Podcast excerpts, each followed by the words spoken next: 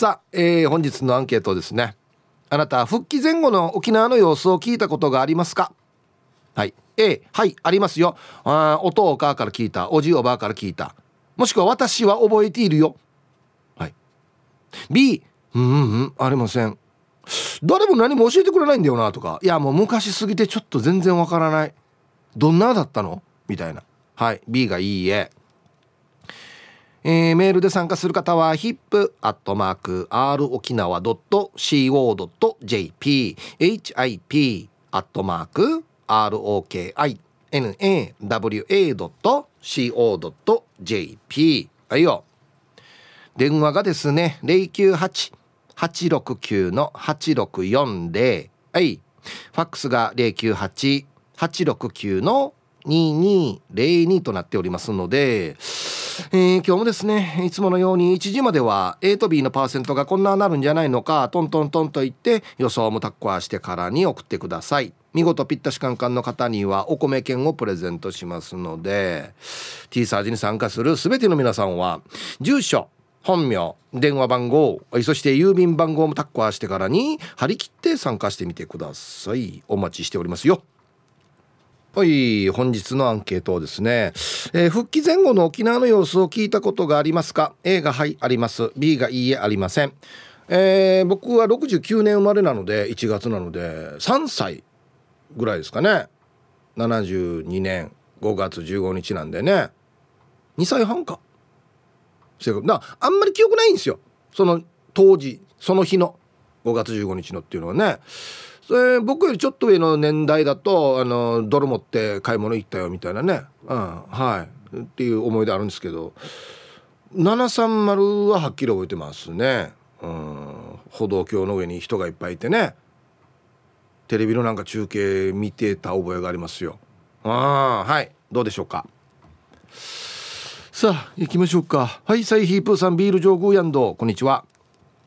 アンサー A おじいがよく言っていたな。あんたの母校中学校があるところはミサイルの発射台があったんだよとか。えー、家の周辺は全部ブルドーザーで更地にされて何もなかったよ。してアメリカが道作って道のそばの土地をおじいの弟がゲップで購入したんだよって。はあタイムスリップして見てみたいさ。はいビール上空さん。そもそもゲップっていうのがもう死に久しぶりに聞きましたね。わからないんじゃない？もうゲップってあのゲップじゃないよ。うん。はいありがとうございます。えっとねわったおばあはよこのよ大きい道をよ軍道って言ってたんですよ。でその軍道の近くにある知り合いのお家は軍道にって言ってたんですよ。軍道のところってことですよね。ああ懐かしい。はいありがとうございます。えー、皆さんはいさい県内一のサザエさんバカ豚小屋が番内ある串川からサザエさんの玉だよにゃおはいありがとうございます。なんでいいさアンケートの答え俺は1973年の復帰後子生まれ。言いにくいな。復帰後子生まれ。11歳離れた兄から復帰前や泥の話を聞かされたね。あげなには昔映画館が確か3軒ぐらいあってワンダーラー。過去当時は360円ぐらいかな。で映画を見てコーラー買って小橋買ったりとワンダーラー持ってたらヌン食い替えたよと自慢げによく話していたな。さっきの話ですねこれね。それとベトナム戦争の時にはアゲナーの大通りから戦車が通ったよとか。だから軍道あほら軍道って読んでいたとか。父ちゃんは給油所にヒッチカールテックスカールテックスに行こうって連呼していたや。なんかカールテックスってって質問して復帰前にあったガソリンスタンドって習ってさやヒープーさんも今となっては愛車をカールテックスで給油してみたいだろではではじゃんけんぽんチョキ。うふふふふ。はい。ありがとうございます。言ってましたよ。給油所のことカールテックスって。あのねどっかとどっかのメーカーがくっついてからにこの言い方になってるんですよ。テテキサスとよ。カリフォルニアテキサスそうそうそうそうカールテックスの略ですね。そうそうそうそう。うわ懐かしい。あれのロゴかっこいいんですよ。星型の。そうそうそうそうそう。懐かしいですね。若い皆さんついてきてます？大丈夫ですか？軍道とかカールテックスの話そうしが大丈夫かな？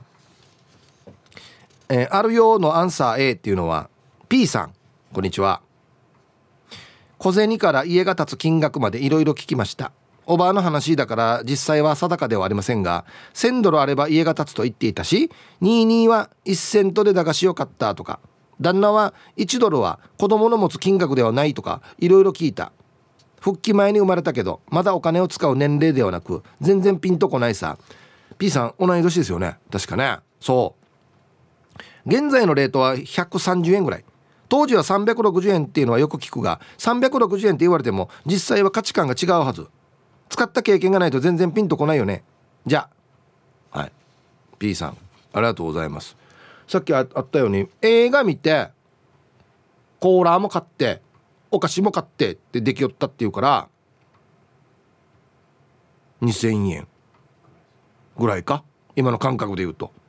まあ子供にとっては大金ですよね。うん。そばぼ食っても大丈夫だったとかバス乗って行っても大丈夫だったって聞いたから。うん。はいありがとうございます。さっきのそういえばアゲナーの映画館覚えてるやつさ。はい。ヒープさんこんにちは。ムーネーです。こんにちは。アンケートの答えあるようの A っていうかドル使っていたし。あちょっと C じゃかムーネーさん。して前に一緒に仕事していた先輩から聞いた話。先輩の家はゲート通り。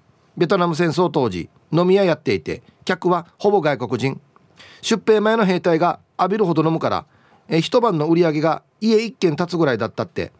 レジはなくてカウンター内にあるドラム缶にチャイリー。キープさん当時のカーラヤーは1000ドルぐらいであるはずよ。先輩の家はミラクルシティコザで使われていた店オーシャン。おおはいはい。ムーネさんありがとうございます。これ有名な話ですよね。そう。一晩で家が建つぐらい儲かったっつって。お金がもう入らんからドラム缶に入れてたっていう話ですよ。はっしゃうん。でもちょっと切ないんですけどだからこの兵隊さんもねもう帰ってくることないって思ってるからお金持ってても意味ないっつって茶扱いしてたみたいなんですよ。うん。やっぱ歴史ですねこれね。はい。復帰前後の沖縄の様子を聞いたことがありますか？A がはいあります。B がいいえありません。えー、ツイッターホルモン小松さん、うん、アンサー A ありますあります。海洋博で建設ラッシュ。730前は道が反対通行。1ドルで那覇で遊べる、えー、読谷飛行場で04が流行。父がギャラに乗っていたらしいが RX3 には勝てなかったとか言ってたな。マニアックな話やさ俺音音読谷飛行場で04やってたわけ？ぶっ飛んでるな。皆さん息子はまゆ命です。よろしくお願いします。こんにちは。今日はいい天気ですね。そうですか。まあ、なんとか大丈夫か。アンサー A ヒブさん今1ドル130円。昔は360円だったはず。俺はドルで小せんべいイカ天チョコジャムとかを1セントで買っていました。今の1セントは1円ぐらいの価値かな。して中学生の頃に730の朝は牛乳配達していたね。じゃあ時間までファイトあドルバリバリ使ってますね。まゆいのちさんありがとうございます。730の朝新聞配達してたら怖くなかった。事故がめっちゃ多かったらしいんですよ。やっぱり。急に逆なってるから。ちょっと怖いですよね。うん。バスがよ。降り口が逆なるんですよねあれ。そうそうそうそうそう。だからどうしてたのかな？まあチェンジはしますけど一気に全部はできないですよね。一気に全部変えたのかな。へえ。すごい。はいありがとうございます。だからあの復帰前のね国産メーカーの車でも沖縄仕様っつって左ハンドルの車が結構あるんですよ。今むちゃくちゃ価値高くなってるんですけどね。そうそうなんですよ。こんにちは。ちゃまちゃまです。こんにちは。今日のアンサーは A 夫が復帰の数日前に生まれたので退院する頃にはすでに復帰を迎えていて病院代を支払う時準備していたドルを円に換算するのかとかいろんなことでパニックになった話を聞いたことがありますね。なるほど。いろんな先輩たちから復帰の時代の話を聞くんだけどみんながとても笑顔で楽しそうに話すのはいい時代だったからなのかなと思ったりします。はい。ちゃまちゃまさんありがとうございます。いやそれはもう大騒ぎだったでしょうね。うん。どんなテンションだったのかな？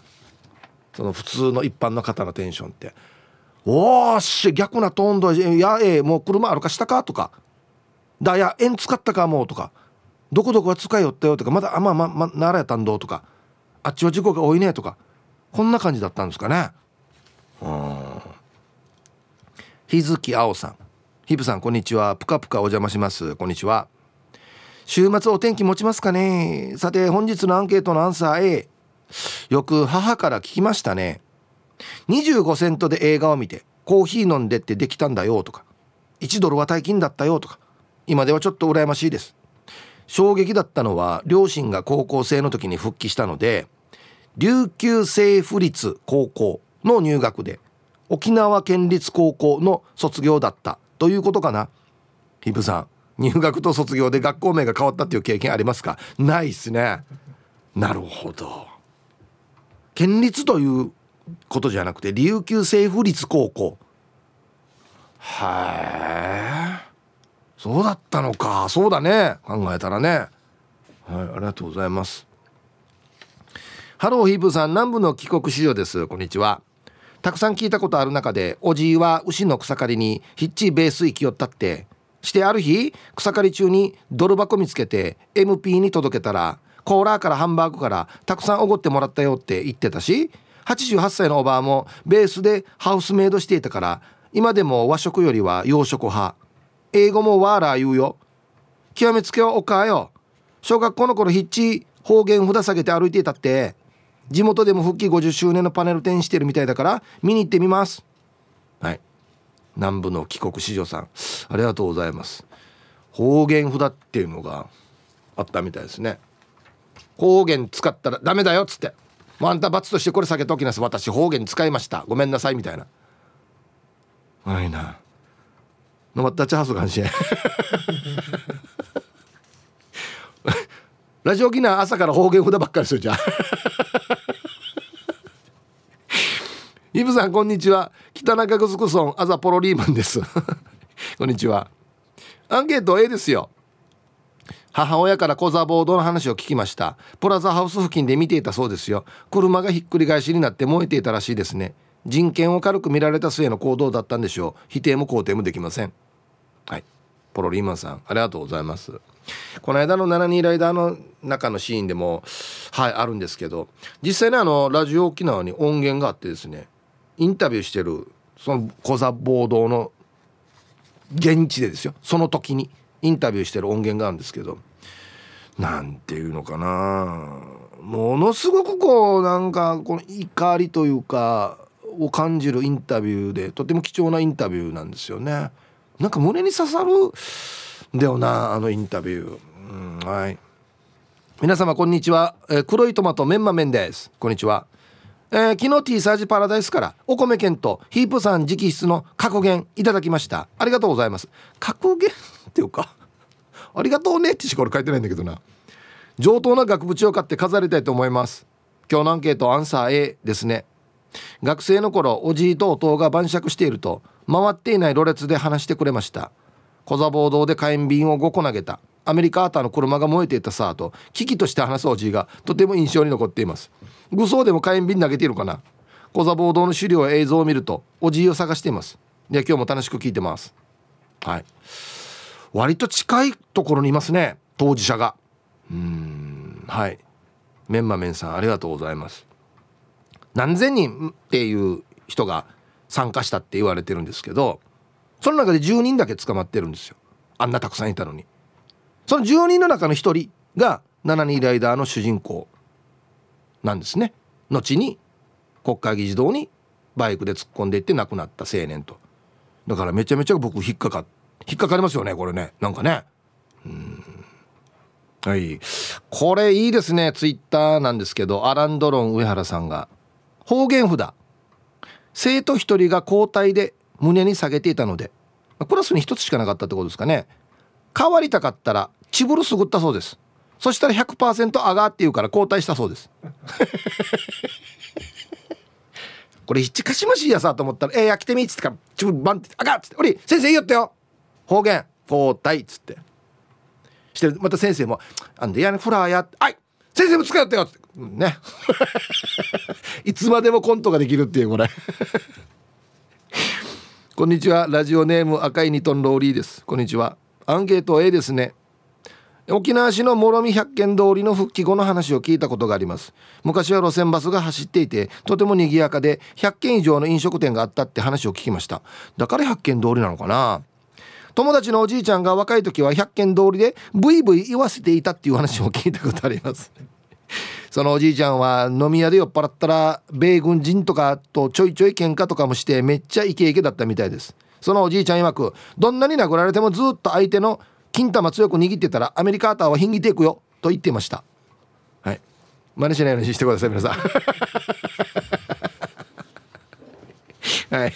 ありがとうございます。これはバンコク共通の痛みですよね。えー、ラジオネームうるましソウルさん。ありがとうございます。ひぶさん悲しいけど頑張ろう。アンケートの回答は復帰はちょうど1年生の A 復帰前父は左ハンドルのシボレーの小さいトラック乗っていた。父が持ってくる瓶の黒い飲み物がうまかった。かっこコカ・コーラ。おお。復帰後那覇まで行かないとジーパン屋はなかった。だから軍払い下げ店でブカブカのジーパンやシャツコンバースやニケと呼んでいた。ナイキの靴を買っていた。アメリカと日本の境目。いい時代だったよ。はい。ありがとうございます。うるま市ソウルさん。はい。これがえー、県に応募して落選した記念ロゴ。これいいと思いますけどね。これね僕はあの見ましたよ。あれで。これはうるま市ソウルさんのデザインなんですね。これもったいないやつさ。いや。なんか T シャツ作るこれでね。上等やつさ俺。はい。ありがとうございます。ニッケバッタもんじゃないよね。本物だよね。読み方がわからんことやあはいありがとうございます。なんかすごいな。P7 さんはツイッターですけど小学生の時に読谷飛行場で降りてきた落下さんを畳むのを手伝ってからガムやチョコを米兵からもらったな。むっちゃリアルな体験してるじゃないですか。ええー、はい。えー、こんにちは。猫のデコが好きです。こんにちは。アンケート B だね。自分からは聞いたことないな。母からは戦争中の話はよくよく聞かされたんだけどね。復帰後の話は全然聞かされなかったさ。私も大人になってから復帰後っていう言葉を認知したからさ。はい。猫のデコが好きさんありがとうございます。あの僕らの地域はですね復帰記念会館っていう場所があったんですよ。これ他のとこにもあったのかな？まあでっかいでっかい公民館みたいなやつなんですけどそこで僕ら成人式もやったし人によっては披露宴もやってたんですよ。だからちっちゃい時からこの復帰っていう言葉は馴染みがありましたね。ああ復帰記念会のところでしょうとか、うん、普通に使ってましたね。皆さんこんにちは。肉配達よかつのししやです。こんにちは。早速アンサー B 復帰前後の話は聞いたことはないです。ですが今は偏座に住んでいてやんばる出身のおばあから聞いたのが海中道路がなくてテルマ川から歩いて偏座に渡ったりやんばるからは船で嫁ぎに来たっていう話を聞いてへえ簡単には偏在や池島にも行けなかったんだなってびっくりしました。海中道路って結構最近作られてたんですね。これからもおじいおばの話はたくさん聞いていこうと思います。はい。1972年4月22日開通。あ復帰の年に開通してるんだ。2車線で開通。あそれから徐々に太くなっていったと。なるほど。ええー、あこれは知らんかったな。うん。海中道路って海の中からね透明のパイプで歩くって思ってたよね。マジで。ティーパラネームともぶんです。こんにちは。アンケート B かな？聞いたことないです。ただ10年ぐらい前に復帰記念日近くの時岡と沖縄そば屋入ったら店内から「沖縄を改正」という歌が流れていて懐かしいと言ってたわけ。当時よく歌ってたって。それぐらいしか聞いてないね。はい。ともぶんさんありがとうございますああはいはいこの復帰の前後にねよく歌われた歌ですねこれね。はいさい、いつも美人の味方チーム綾子代表取締役エロザイルです。こんにちは。早速アンケート B、うん、B 多いな。よしが長男兄さんの母子手帳を見た時琉球政府だったから本当に兄弟かって疑ったことある。では時間まで頑張ってください。はい。エロザイルさんどうもありがとうございます。なるほどね。見たこともない国の。これ前の国やがっていうね。僕らも多分そうですよね。復帰してないんで。69年68年だからそうですね。あでも自分のもの見たことないな。あるかな。まああるあると思いますけどね、うん、だんだん大きくなっていったらねエルザエルさんの方がちょっとまたあれ？これ本当に兄弟かなってなるっていうね。これ金貨のぶ通しが大丈夫やみみたいな。はい1時になりました。T サージパラダイス。午後の仕事もですね車の運転もぜひ安全第一でよろしくお願いいたします。はいババンのコーナー。えー、ラジオネーム一回さらしてさんの。スーパーにいたおじいにババン豆腐指で押して押して押して。飛行つくな。油脂豆腐すんちな。えー、一回さらしですもう買えよおじい。この豆腐を。押してからや。押すなよっつってんのよ。だから食べ物を押すな。食パンとか豆腐とか。油脂豆腐みたいになってるしっつって。もう相当ボロボロになってるよや。はい。さあじゃあお誕生日ハイサイヒープさんビール上空やんど。はいこんにちは。昼夜湾の生まれ日になっているさ。34回目の誕生日ヒープさんのうんうんでカリーつけてイケペイさんの体調不良も一緒に飛ばしてやってください。あぬぬがイケペイは体調不良だろうけ？うん。あついでに小刻みのモーリーも誕生日一緒ってばゆたしくそうなんですよ。はい、えー、まずはビール上宮さん34歳のお誕生日小刻みインディアのモーリー40歳のお誕生日ですよ。小刻みが40ですよ。高校生からずっと見てきてますが。ねえ。あとあの OTV の本橋さんも誕生日ですね今日。はい。であの一緒にヒップホップの後番組の P ガールの C ホまあ今ちょっと代が変わりましたけど C ホも誕生日ということで。はい。まとめておめでとうございます。ではえー、5月11日水曜日お誕生日の皆さんまとめておめでとうございます。えい、ハッピーバースデー。ふん、ほわ。はい。本日お誕生日の皆さんの向こう1年間が絶対に健康で、うん、そしてデージ笑える楽しい1年になりますように。おめでとうございます。こっち食べてくださいね。肉食べた方がいいんじゃないかなと言っておりますよ。はい。おめでとうございますさあ T サージパラダイス順調にお届けしておりますがこの時間はスタジオにえっとですねさんまデモクラシー監督プロデューサーそして沖縄テレビ放送報道制作局局次長兼報道推進部部長。長いですね。漢字いっぱいありますね。山里孫有さんをスタジオにお迎えしました。こんにちは、どうもありがとうございます。よろしくお願いします。僕らは普段孫さん孫さんしかしてないんで、はい、全然孫さんこんなに前に漢字がいっぱいついてたんですね本当は。いやいやいやあの元ヒープホッププロデューサーってそうですよね。一番最初にこのヒープホップを立ち上げてくれた、はい、はい、孫さんですけれども。さんまデモクラシー皆さんも映画見ましたかね？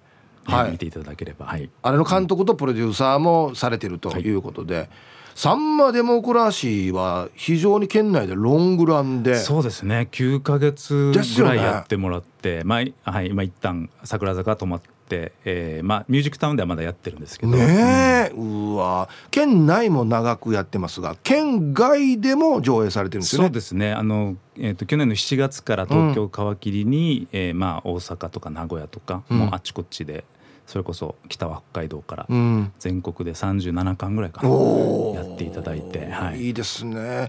まあ特に県外にいらっしゃる方にとっては「えー、なんで沖縄だけでやるの?」っつって、うん、県外でも見たいよっていう方結構いらっしゃるんじゃないですか？あそうですね、うん、あのだからあの、まあ、それこそ、えー、1年前に、うん、あのこのこの番組でも PR させていただいて、はいはいはい、できましたすごい県外からもやっぱり反応あってですね,、はい、ね今やもうラジオはね全国放送ですから、ラジラジラジコで聞けますからね、うん、いかがですか、えー、県内県外の反応というのは。そうですね、はい、あのやっぱりこの復帰50年、うん、あのえーと、この映画も狙ったわけじゃないけどいろんなこう、ね、ステップを踏んでいったら、うん、たまたま復帰50年の年に、はい、えー、動くことになったのでまあ、そのマスコミ向けの県内マスコミ向けの上映会も、桜坂さんに無理言って5月15日に、うん、えー、去年の5月15日、はい、1年前にやってもらってそこからガーッと動いてきたんですけど、うん、やっぱすごくそういう関心の高まってる中だったのででまさに映画もその60年代のそのおばあのさんま裁判っていうところから、うん、あのアメリカの統治下の中の沖縄でおちなんちがこうえー、いろいろつながってもこう運動が盛り上がっていくようなそういう世界観を描いているので、うん、あ復帰前ってこうだったのねっていうことで、うん、まあ、知ってた人も知ら全く知らなかった人もすごく興味を持ってあのいただいて、うん、はい、熱いメッセージいっぱい来ました。あそうなんですね、ちょうどこの72年の復帰に向けてのこのなんていうのかな、波が起こる一発目というか、うんうんうん、この波が起こってどんどんうねりが大きくなっていって復帰につながるみたいな最初の頃のあれですよね。そうなんですよね。だから、ね、バタフライエフェクトってねあの蝶々の羽ばたきが地球の裏側で嵐になるとか、うん、そんな、ね、話もありますけどまさにそんな感じで、うん、本当にこの牛おばっていう魚屋のおばちゃんが起こしたサンマの税金返せみたいな動きから。えー、すごく大きいうねりになっていくっていうのが、まあ、この作品なんですけど、はい、それこそこのね「さんまデモクラシー」のこの描かれてる時ってめちゃくちゃこのなんていうのかなアメリカが上にあって何にもこの自由にできないようなところからマチャマチャゴあのおばおばさんが動きを始めていくっていうところがなんていうのかな痛快ですよね。そうですね、うん、僕も最初知った時すごいなと思って、うん、だからこれ絶対みんなに伝えたいなっていうのがスタートだったんですけど、ね。うん、当時そんなふうにまあ言い方あれですけどアメリカの統治下で歯向かうというか、うんうんうん、戦いを挑む。しかもなんかすごく生活に密着したことで、うんうんうん、っていうのなかなか考えられなかったと思うんですけど。ね。やっぱり相当押さえつけられてた時代だから、でもやっぱりそうやってね、あの動いてもしょうがないよって諦めそうなところをね、うん、なんかもうにじてにじららんっていうね、うん、なんかその 我慢できないっつってもう我慢できないっていうその本当に一人のおばあのエネルギーがね、うん、なんかすごいこうどんどん雪だるま式に大きくなっていくみたいな話いろんな人を巻き込んで、うん、最終的には本当よっしゃってなりますからね。本当に。よく でそのそこに至るまでにいろんな人物がそうですね。いろんな名だたる人物が。チューバーたちが、はい、関わってくるんでまあ、その辺がすごく面白かったですね。作っててもねなんか取材してても、はい、僕らも、はい、見させていただきましたけれどもやっぱり例えば僕らあのヒープホップのメンバーとかね僕とか小刻みの2人とか、でまー、あ、ちゃんとかもね見たんですけど、うん、なんていうのかな。生き様がかっこいい、うんうんうん。当時の人たちって、うん、あのなんていうのかな。同じぐらいの年でも全然僕らと違ってもっと大きい目標に向かって熱く生きてたんだなっていうのが伝わってきて、うん、かっこいい生き方してたんだなっていう先輩たちはっていうね。うん、それすごく多かったと思いますね、うん、メールが来ていてですね、はい、ルパンがした藤子ちゃんから、はいはい、さんまデモクラシー見ました。あありがとうございます。そして孫さんのトークも聞きました。ありがとうございます。内縄女性の力強さを感じ私もその地を引き継いでいこうと思いました。すごくいい映画です。ありがとうございます多分アフタートークか何か聞いたんでしょうね。はい、そうかもしれないですね。ああ、いや嬉しいですね。はい、はい、そうですね。女性の沖縄の女性の強さと、うん、そして沖縄の男性のかっこよさみたいなのも描かれてますよね。うんうん、そうですね。すごい熱い人たちがいっぱい出てくるんで。だから普段はちょっと立場が逆であったとしても力を合わせる時はちゃんと合わせるというかね。ねはいはい、まだ見てない方はぜひ見てほしいなと。はい、14日から、はい、あの復帰記念。おえー、50, 50年記念ということで、はい。えー、桜坂で1週間だけまたやるんですね、はい、再上映していただけることになったんで、はい、あの毎日1時 ,1 時10分からかな、はい、1週間限定でやりますんで。はい、5月14日土曜日から1週間限定で桜坂劇場で上映されております、はい、初日僕もあの舞台挨拶行きますのでぜひ。はい、お願いします。はい、で、はい、このたくさんの方に見てもらっている「さんまデモクラシー」がなんと本になりました、ということで、はい、なんかね縁あって本にまでしていただいて、はい、これは孫さん 僕はですね、はい、映画をどうやって本にするのかなっていうところが非常に興味があるんですけど、これ中身どんななってるんですか、えっとですねこれまああの東京の、はい、イーストプレスっていうところの出版の方が、はい、東京で映画を見てくれてですごい気に入ってくれてっていうか感激してくれて、はい、これぜひえあの本にしましょうっつって誘ってもらったんですよ。それで僕も最初映画で映画まあしっかりね本ももあるし形になってるから、うん、結構安請け合いっていうかあいいっすよみたいな。あいいっすね。やりましょうやりましょうって言ったんだけどいざ書き始めたら「まあ、サンマデモクラシー」まあ、見ていただいた方はよくわかると思うんですけど変な映画なんですよ。あのいきなりね構成というかね、はいはい、い。きなり海端に落語家が出てきて喋り始めたりするので、これね文字に一回したら全く何のことかわからなかったんですね。要は映像用の台本そうそうそう。映像だと、はあ意外とみんな「お何が始まるの?」って、はいはい。はい、ああなるほどってだんだん受け入れられるんだけど、はい、文字で「白い砂浜に落語家かなんて書いても確かにそう、ね、意味わからんってなって それであの結果的にこうそれからかなりもがいたんですけど、はい、結果的に、まあ、本はあの僕がこのネタとどう出会って、うん、えー、どう調査して、うん、誰と会って。どうやってこの出来事をこう知っていくかっていう、うん、まあそのサンマデモクラシーの、えー、取材日記というかまあノンそう取材過程のノンフィクションっていう感じになってます。でどうやってできたかみたいなことですね。ではい、でそのところどころにやっぱあのその映画っぽいちょっと落語のテイストとか、うん、まあそういう勢いになる感じは出してるんですけど。じゃあもうはっきり言ってそのサンマデモクラシーの台本一回書いて映画にしたじゃないですか。はいはいもう一回サンマデモクラシーのドキュメンタリーを自分で書いたっていうことですよね。それこそえっとまあ、調査し直したところもあるし、あのまあ、下里慶良ってねラッパって呼ばれた不思議なおじちゃん出てくるんですよ、はい、重要な人物ですね。重要な人物、でその人があのまあ、ラッパって言われるぐらいだからこう結構持って話してたんじゃないかなって節があって、うん、全部信じることができなかったんですよ、うん、こういろんな証言取ったんだけど裏取らないと。そうそう。でいろんな人の話も調査したんだけどこの話本当かなって言って、うん、ちょっと映画では危ないかもっつって我慢したエピソードがあったりしたのを、はい、それを気になってもう一回調べ直したら本当にあ本当だったそう本当だった。あの宮内庁に勤めてたって話があって、はいはい、この下里慶良がね、はいはい、まさかやと思ってたんだけど、今回本格にあたって調査したら本当に名簿に残ってた。とかそういうちょっと映画にも盛り込めなかったようなエピソードとか、うん、まあえー、尺の問題で捨てたもう泣く泣く捨てたエピソードとか。どうしても映画で尺のね限りがありますからね、うん、あそうなんそういうのも全部、えー、盛り込めたんでもう自分としてもなんかいい経験でしたとっても。これ孫さん言ってましたけどえっと 何文字でしたっけ？これね最初あの12万文字とか言われて「は あ12万文字?」って書けるわけないと思ったんだけど、はい、意外と超えましたあの、えー、結構いや書いてったら太くなっちゃって。はい、あの12万文字なんて俺一回も書いたことないですけどすごいっすね300ページ超えてますからねあの、えー、すごい読み応えはあると思います、はい、どれぐらいの期間かけてこれ書いたんですかえっとね半年ぐらいですかね日々の仕事も忙しいのに 孫さん。これも書いて。本当に。いやすごい、ね、いやでも楽しかったですすごく、うん、じゃあ映画もまあ見た人も見てない人も楽しめるし。そうですね。それはもう意識したんで、はい、まあ、全然本だけでも楽しめると思いますし、うん、えー、もう映画見た人はより面白いなおさら、うんうんうん、裏話みたいなことも書かれてるんですね、はい、どうやって調査したかっていうね。ね、はい。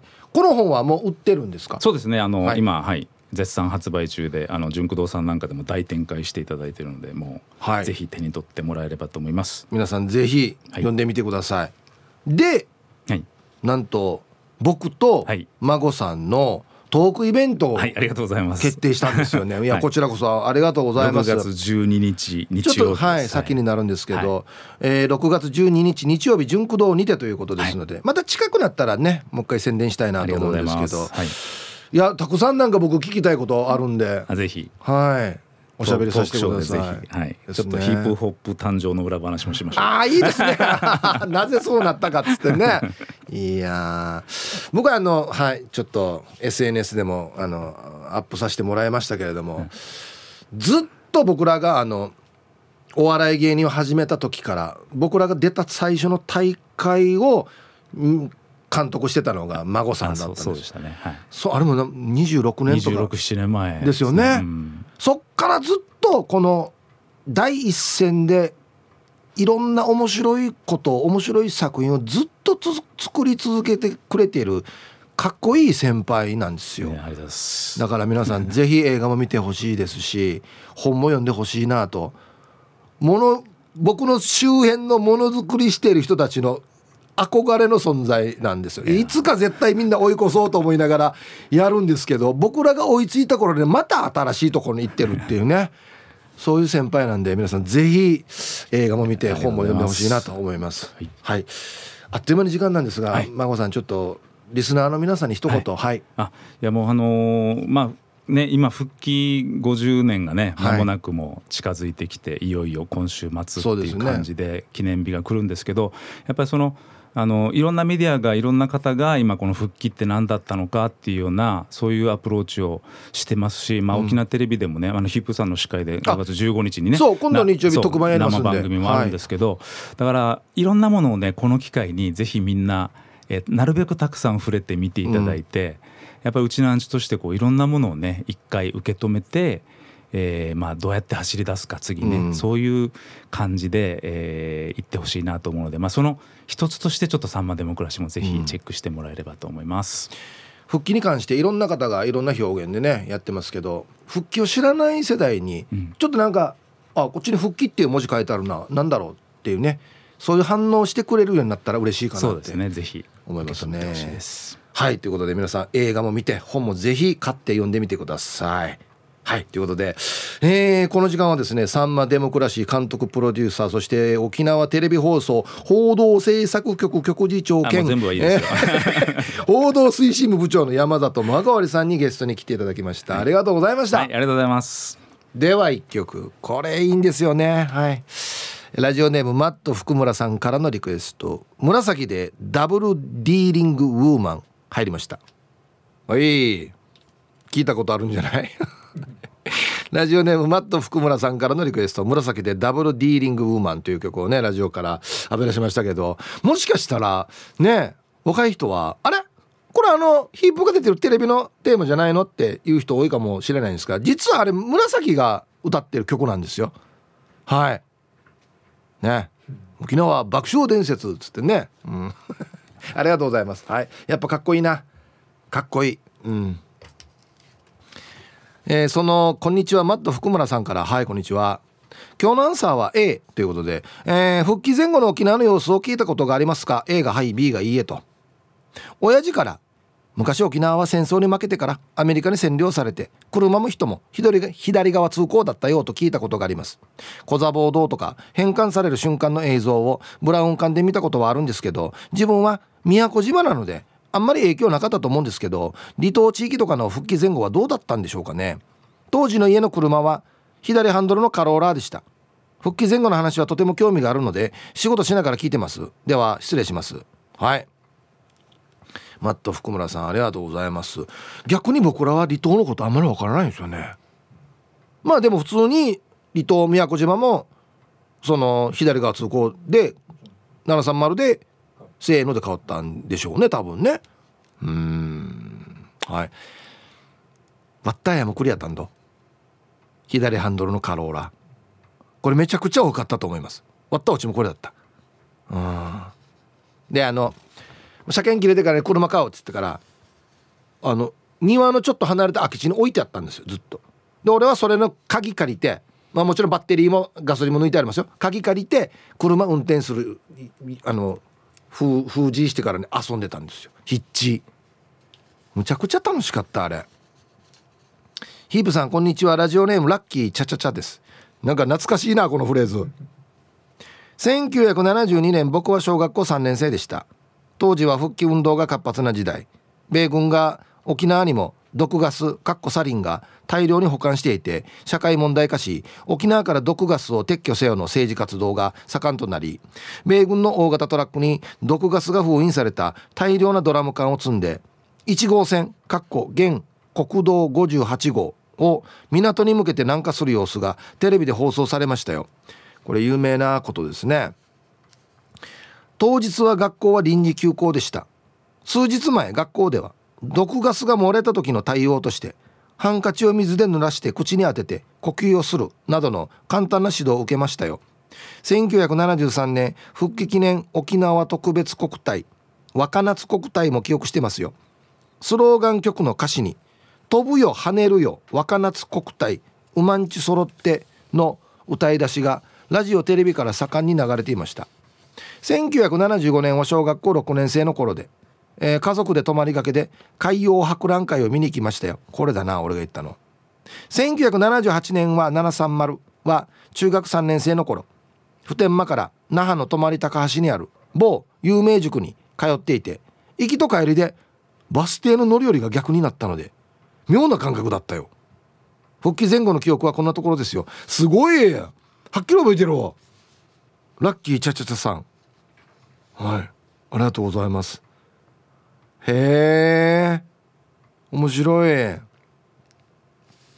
はいありがとうございます。もう割と全部ほぼ覚えてますね。すごい。ねあの58号線って1号線って言われてたんですよ。ね。ほんで弁慶のこと1号線って言うんですよね。あが1号線ってやつさっつって。そうそうそう。僕らよりもちょっと先輩の人は弁慶のこと1号線って言ってましたね。お仕事ありがとうございます。ラジオネームレーションです。こんにちは。アンサートリプル A というか経験を覚えています。実家は A サインのレストランでお客さんの99%は米兵。ピーク時はレジにお札が入りきれずレジ下の段ボール箱に投げ入れサービスや料理が美味しければチップが5ドルもらえた。1ドルがデジすごいって言われてた時代に。当時の会社員の給与が30ドル少しの時代に。チップだけで50ドル。なので会社を辞めてコックやウェイトレスかっこ死後になった人も多かったそうだ。こうやったらそうだよね。小学生の自分も50セントを握りしめてバスに乗り那覇まで映画を見に行ったことを覚えています。大きくなって二輪免許は右通行で自動車免許は左通行で取得。当時左ハンドルの中古車も多く。スピードメーターはマイル表示に。キロメートルはシールで貼り付けて。読谷飛行場で運転の練習をしていると50メートル先にパラシュート訓練中の米軍ヘリが着陸したりすぐ近くに重装備の米兵がパラシュートで降りてきたりと。まあそりゃ事故が起きても不思議じゃないですよね。死にリアルやつさこれ。あこれお店ですかね。許可証、うん、A サインバーのね。あこの施設は下記の通り琉球政府の衛生基準に適合している。あこれ琉球政府の発行したものですね。へえグレード1級。うん。わあなんかすごいなこの写真。レストラン。そうそう。昔はねカタカナと英語表記でしたよねレストランって。そうそうそう。ああこれはクジラ食らうんだな。うわあ旧車がいっぱい。そりゃそうですよね昔これこれがすごいんですよ。箱スカ乗ってるんですよ。これお父さん？ええ。クリア。今持ってたらや。デイジローや俺。はあ？ボネットの上に座らないで。もったいないえや。置きい号ナンバーですよ。うわ。かっこいいや、うん、こんにちはベゴニアです。こんにちは。アンケートを A 毎週朝土曜日両親連れてドライブが日課となっている私。車中では戦時中や終戦当時の思い出話となります。母親はヒッチハイクしてアメ車に乗って帰ってきたとか。父親は必ず「ここの土地買っとけばよかったな。何ドルで買うか迷ったんだけど迷ったんだけどな」などです。ギブさん大地主でいいはずよ。大地主じゃないんですよ別に。はいベゴニアさんありがとうございます。なあね。もうドルから円に変わった時がもうだからびっくりですよね。えっと10ドル持ってた人があ違う1ドル持ってた人が360円と交換ってことですよね。じゃあ10ドル持ってた人は3600円。あ結構じゃあドルもたくさん持ってた人は円に変えた時にいっぱいもらえるってことか。あなるほど。うん。多く払わないといけないからあそうかそうか。360円多く払わないといけないから。お札の量が増える。なるほど。うん。最初が1000円ぐらいした？え映画？うん。じゃあ1ドル持って映画も見て何もかも食べてってやってたけど円になって 1000, 1000円みたいな。暗視高いばみたいな感じ？なるほどね、皆様こんにちは。ラジオネームシカボーです。こんにちは。早速ですがアンサーは A なぜかよく覚えているのは高校の時の社会の先生が復帰前年配の人が自動車のことをウトンビールと言ってたという話。アメリカ産の英語のオートモービルがそのように聞こえたんだろうと話していました。小さい頃店の看板にカタカナでコーヒーシャープって書いたのも見たことありますね。ネイティブ発音のコーヒーショップがそう聞こえたんですね。アイスワーラービーチパーリーもそのグループですね。はい鹿坊さん。コーヒーシャープは最近グアムで開いたんだ？平川に。うん。ウトンビール。オートモービル。ウトンビール。なるほど。これは初めて知ったな。アイスワーラービーチパーリーは分かりますけど。へえ。そうか。オートモービル。ウトンビール。ウトンビールって言ったらじゃあネイティブに聞こえるんかな？へえ面白い。えー、皆さんこんにちは。SO と申します。こんにちは。早速アンサー A 父ちゃんから少し聞いたことあるけどなんだっけな？一応1ドルあったら定芸遊んでコーラとか通ったよって言ってた気がするけど何喋ってるか分からんかった？これ何か滑舌の問題か。っていうかイーブンさんは僕より父ちゃんと年が近いんだよなと思ったら母ちゃんとは一つしか変わらんことに気づいてしまった。じゃあ時間まで頑張ってください。どういうこと？おか54だろうけ？もしかして。ひー。はいええな。お父さんと呼べよ。SO SO お父さんと呼べよ。こんにちは。チーム運び屋四軸定称愛好家です。こんにちは。アンケート A です。父親が昔ダンプに乗っていて泊まりのゴーパチが陥没してから大量に土を運んだって聞いたことがあります。かっこ本当か分からんけど。あ待ってよ。ビルが陥没した事故があったみたいですね。73年。へえ本当だよじゃあこれ。あと自分が働いてた修理工場の社長が話していたのは730の時え右から左通行に変わる時にヘッドライトも全車両交換しないといけなかったみたいでその時は忙しかったけどかなり儲けたらしいですよ。はい。これあの工軸っていうのがあって照らすところがあれ決まってるんですよ。それ逆にしないといけないっていうね。はい。陥没の写真すごいっすね。ええ。でじゃないでらしこれ。はここなんで陥没したんですかね？じ地盤のあれの問題ですか？あいえな。ええ。海洋白米の特管工事あ海洋白米の特管工事で。なるほど。なんか不備があったのかなちょっと。へえ。死に穴開いてる。はいありがとうございます。これは話だけしか聞いたことなかったな。こんにちはパラダイス銀馬です。こんにちは。アンケート B です復帰後生まれで詳しくは聞いたことありません。子供が学校で昔は沖縄アメリカだったって先生方が言っていた。おじいは英語話せるのかな？いいなと言っていました沖縄はアメリカの支配下にあったらどうなっていたのかな？はい。パラダイス銀馬さん。ありがとうございます。さっきもね方言ニュースで復帰してよかったかっていうアンケートのね結果を言ってましたけどね。もちろん良かった面もありますし未だ変わらない面もありますよね。うん。はい。ありがとうございます。こんにちは。愛知県在住のラジオネーム拓蔵 RX です。こんにちは。アンサー B えー、事後になってから本やテレビラジオネットで知ったことばっかりですね。復帰した事実を知ったのは復帰10周年記念切手が発売された時でした。と今年は大きな節目ということもあってか関連する番組も多く放送されるようですのでいろいろ学びたいと思います。はい。拓蔵 RX さん。これがですねちょっとショックなのは復帰っていうのは分からない人がいるっていうことですよね。内地の人にも「ああ沖縄って何？日本じゃなかったの?」みたいな。で最近ではですね県内でも知らない人が出てきてるっていうのはちょっとなんで？って思いますね。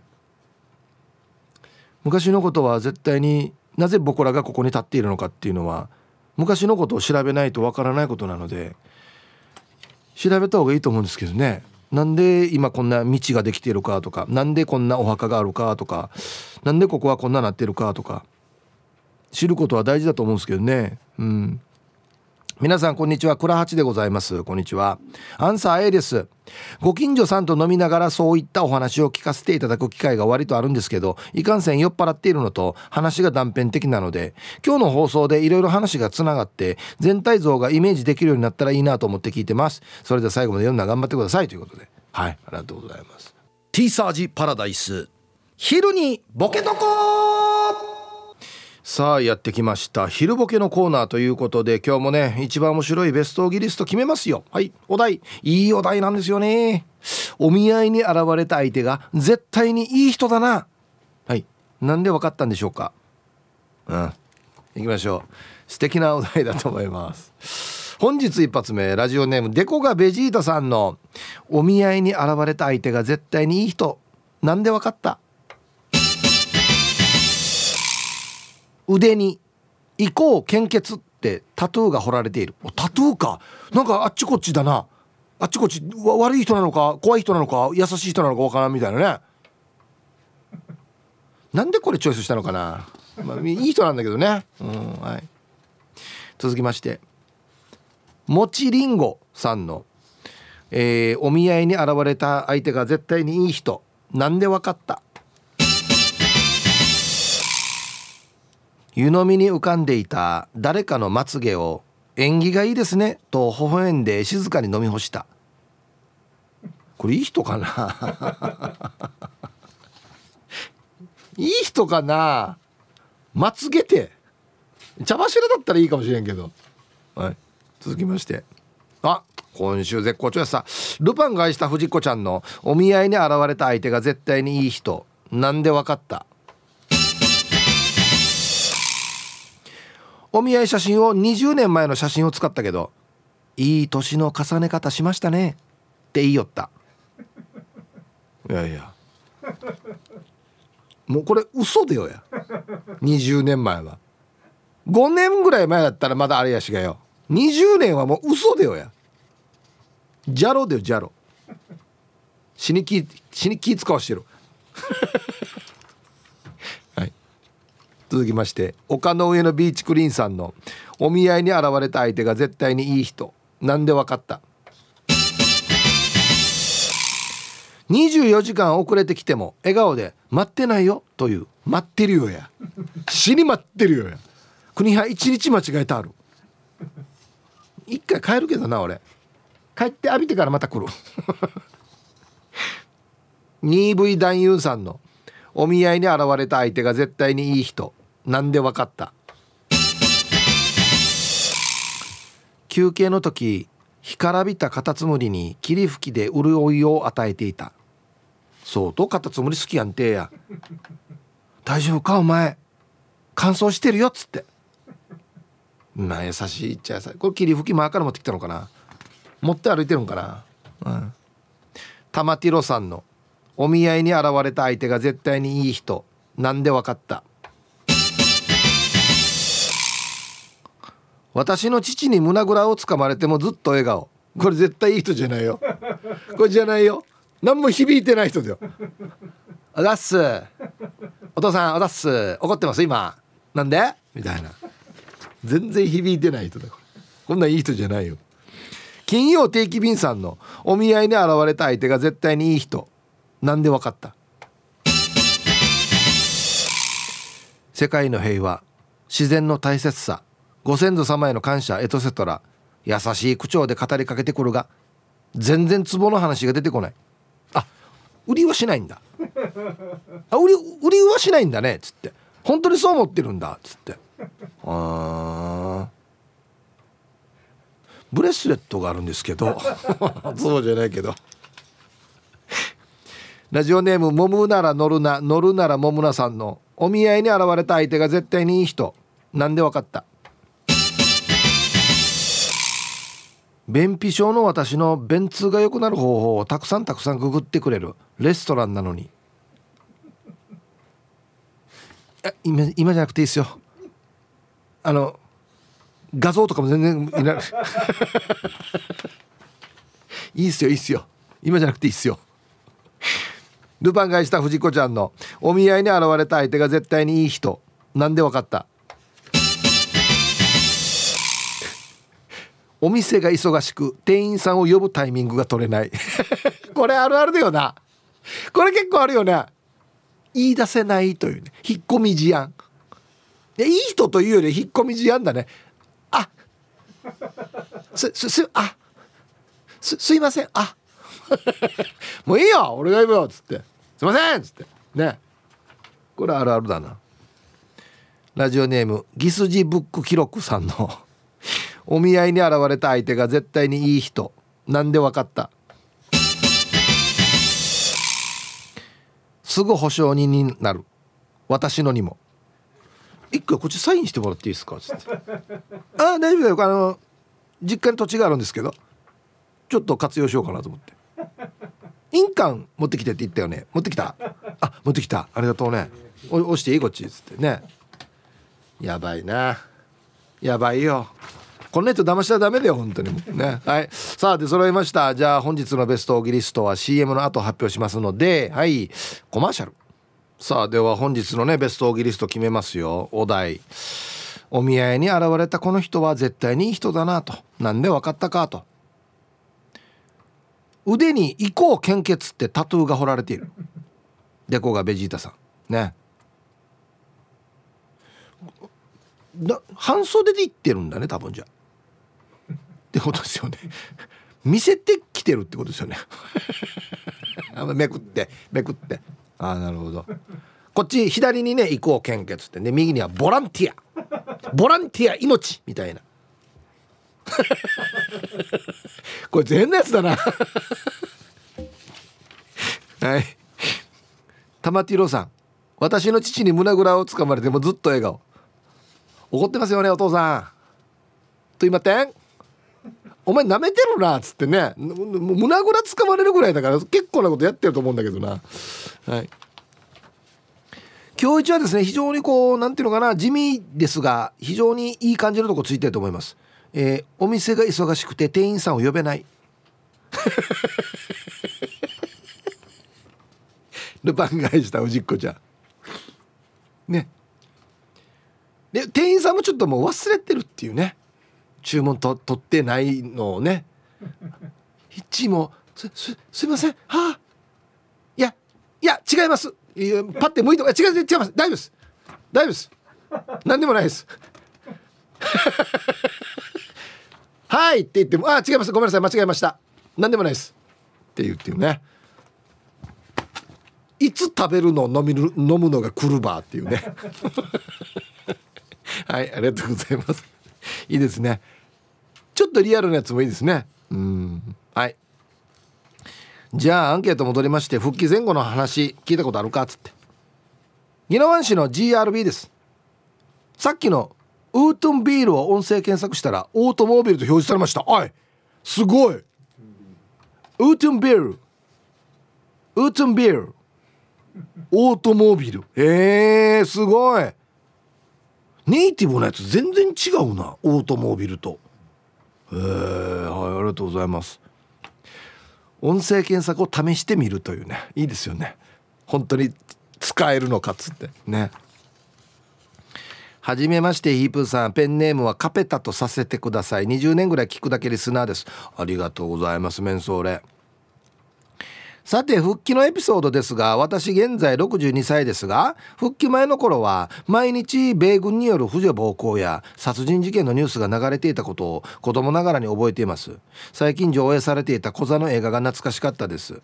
あの頃の小座に住んでいた私にとってはえ沖縄の人は日本人でもなくかといってアメリカ人でもない存在だった感じですね。米軍相手では事故でも殺されても人権なんてない時代でしたから。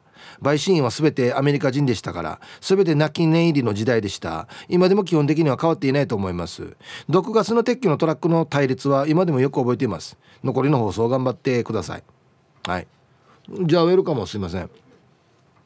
カペタさんはじめましてウェルカム。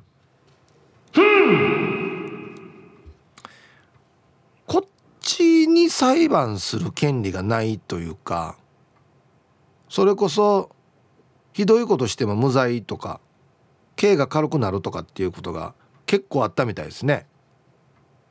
うん。だから非常に悔しい思いが募って、まあ、ちょっとコザボードにつながったという流れもあったりとかうちなんちバカに三景というね流れがあったみたいですね。うん。小座に住んでたらなおさらそういう流れっていうのは肌で感じたかもしれないですね。うん。はいたいおしまいしまいです。こんにちは。本日のアンケートは一応 A かな。両親や親戚から聞く昔の話はよくよく考えると復帰前のことがあるからね。みんな特別復帰前はとか復帰後はということなく普通に昔の話として話してくれます。今年は復帰から50年ということでマスコミをはじめ沖縄県民日本国民が注目してるけど当時を生きてきた先輩たちを見ていると正直そんなに特別なことではなかったのかなと感じます。核抜き本土並みが実現されていないとか経済格差とか不満もなくはないんだろうけれども戦争していない戦場ではないということがあの戦争を経験した沖縄の人たちが最も求めていたことだからかななんて思ったりして。世界が狭くなった今日平和を維持するためにはさまざまなことを考えたり行動し,、したりしないといけないけどこれからの50年も平和な沖縄でいられるように復帰後生まれの私たちも頑張らないといけないですね。うん。はい。おしまいしまいさんどうもありがとうございました。なるほど。必要最低限戦争していないっていうだけでも当時の人は喜んでいたんじゃないかと。うん。これ一番最初にあるべき当たり前のことが当たり前じゃなかったからまずは栗かられさにっつって。思っていた。そうでしょうね。でその次にまたいろいろね。いやこれもおかしいでしょ。これもおかしいでしょ。これも普通に内地と同じにしてよっつっていうのがあるっていう。だからもう どんな状況だったばって思うよね。最低限戦争してないっていう条件。これ条件？条件かこれ。ね。うん。台所でガサガサイン読谷さん。はいこんにちは。アンケート A です。たくさんありますがうちでは親戚が集まった時のよく話されるネタでいとこのネーネーが書いた作文の話。復帰の年ネーネーは小2で学校で復帰に関する作文を書かされたそうです。復帰したら沖縄は日本と全部同じになるんだよと聞いたネーネーは作文に日本に復帰したら沖縄も本土と同じになるから冬になったら沖縄にも雪が降るので友達とスキーしたり雪だるま作りたいですと書いたそうです。これもよく聞く話ですよね。はい。これを読んだ先生はアメリカにも雪は降るけど沖縄降らなかったさ。だから復帰しても雪は降らないよと言われショックでアギジャビヨイと言ったそうです。ウルトラマンや仮面ライダーがいると思ったように子供の発想面白いなと思いますね。では最後まで聞いてますね。はい。いやこれ普通に本当にそうだったみたいですよ。うん。あの内地から見て沖縄の人みんな英語喋れるんでしょうと同じですよね。なんでアメリカだったんでしょ英語喋れるんでしょみたいなね、うん、はいありがとうございます。